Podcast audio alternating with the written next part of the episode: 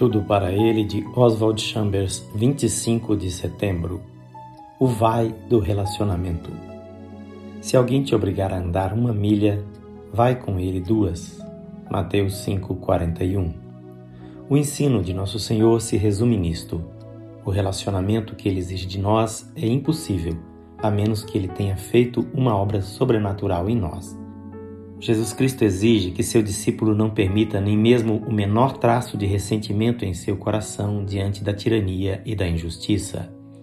Nenhuma quantidade de entusiasmo jamais resistirá à tensão que o servo de Jesus Cristo terá que enfrentar.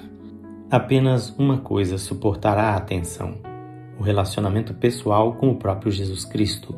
Um relacionamento que foi examinado, purificado e testado até que apenas um propósito permaneça e eu possa verdadeiramente dizer: estou aqui para que Deus me envie onde Ele quiser. Todo o resto pode ficar turvo, mas este relacionamento com Jesus Cristo nunca o deve ser. O Sermão da Montanha não é uma meta inatingível, é uma expressão do que acontecerá em mim quando Jesus Cristo mudar minha natureza ao colocar sua própria natureza em mim. Jesus Cristo é o único que pode cumprir o Sermão da Montanha. Se devemos ser discípulos de Jesus, devemos ser feitos discípulos sobrenaturalmente. E enquanto o propósito de sermos discípulos de Jesus depender de nossos próprios esforços conscientes, jamais seremos verdadeiros discípulos. Jesus diz: vocês não me escolheram, mas eu escolhi vocês. João quinze, dezesseis. É assim que a graça de Deus começa. É uma restrição da qual nunca podemos escapar. Podemos desobedecê-la, mas nunca podemos iniciá-la ou produzi-la por nós mesmos.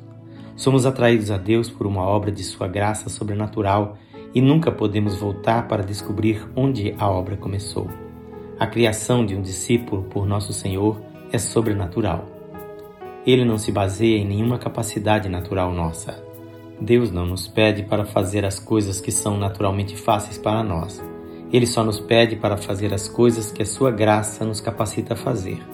E é aí que a cruz que devemos carregar sempre estará presente.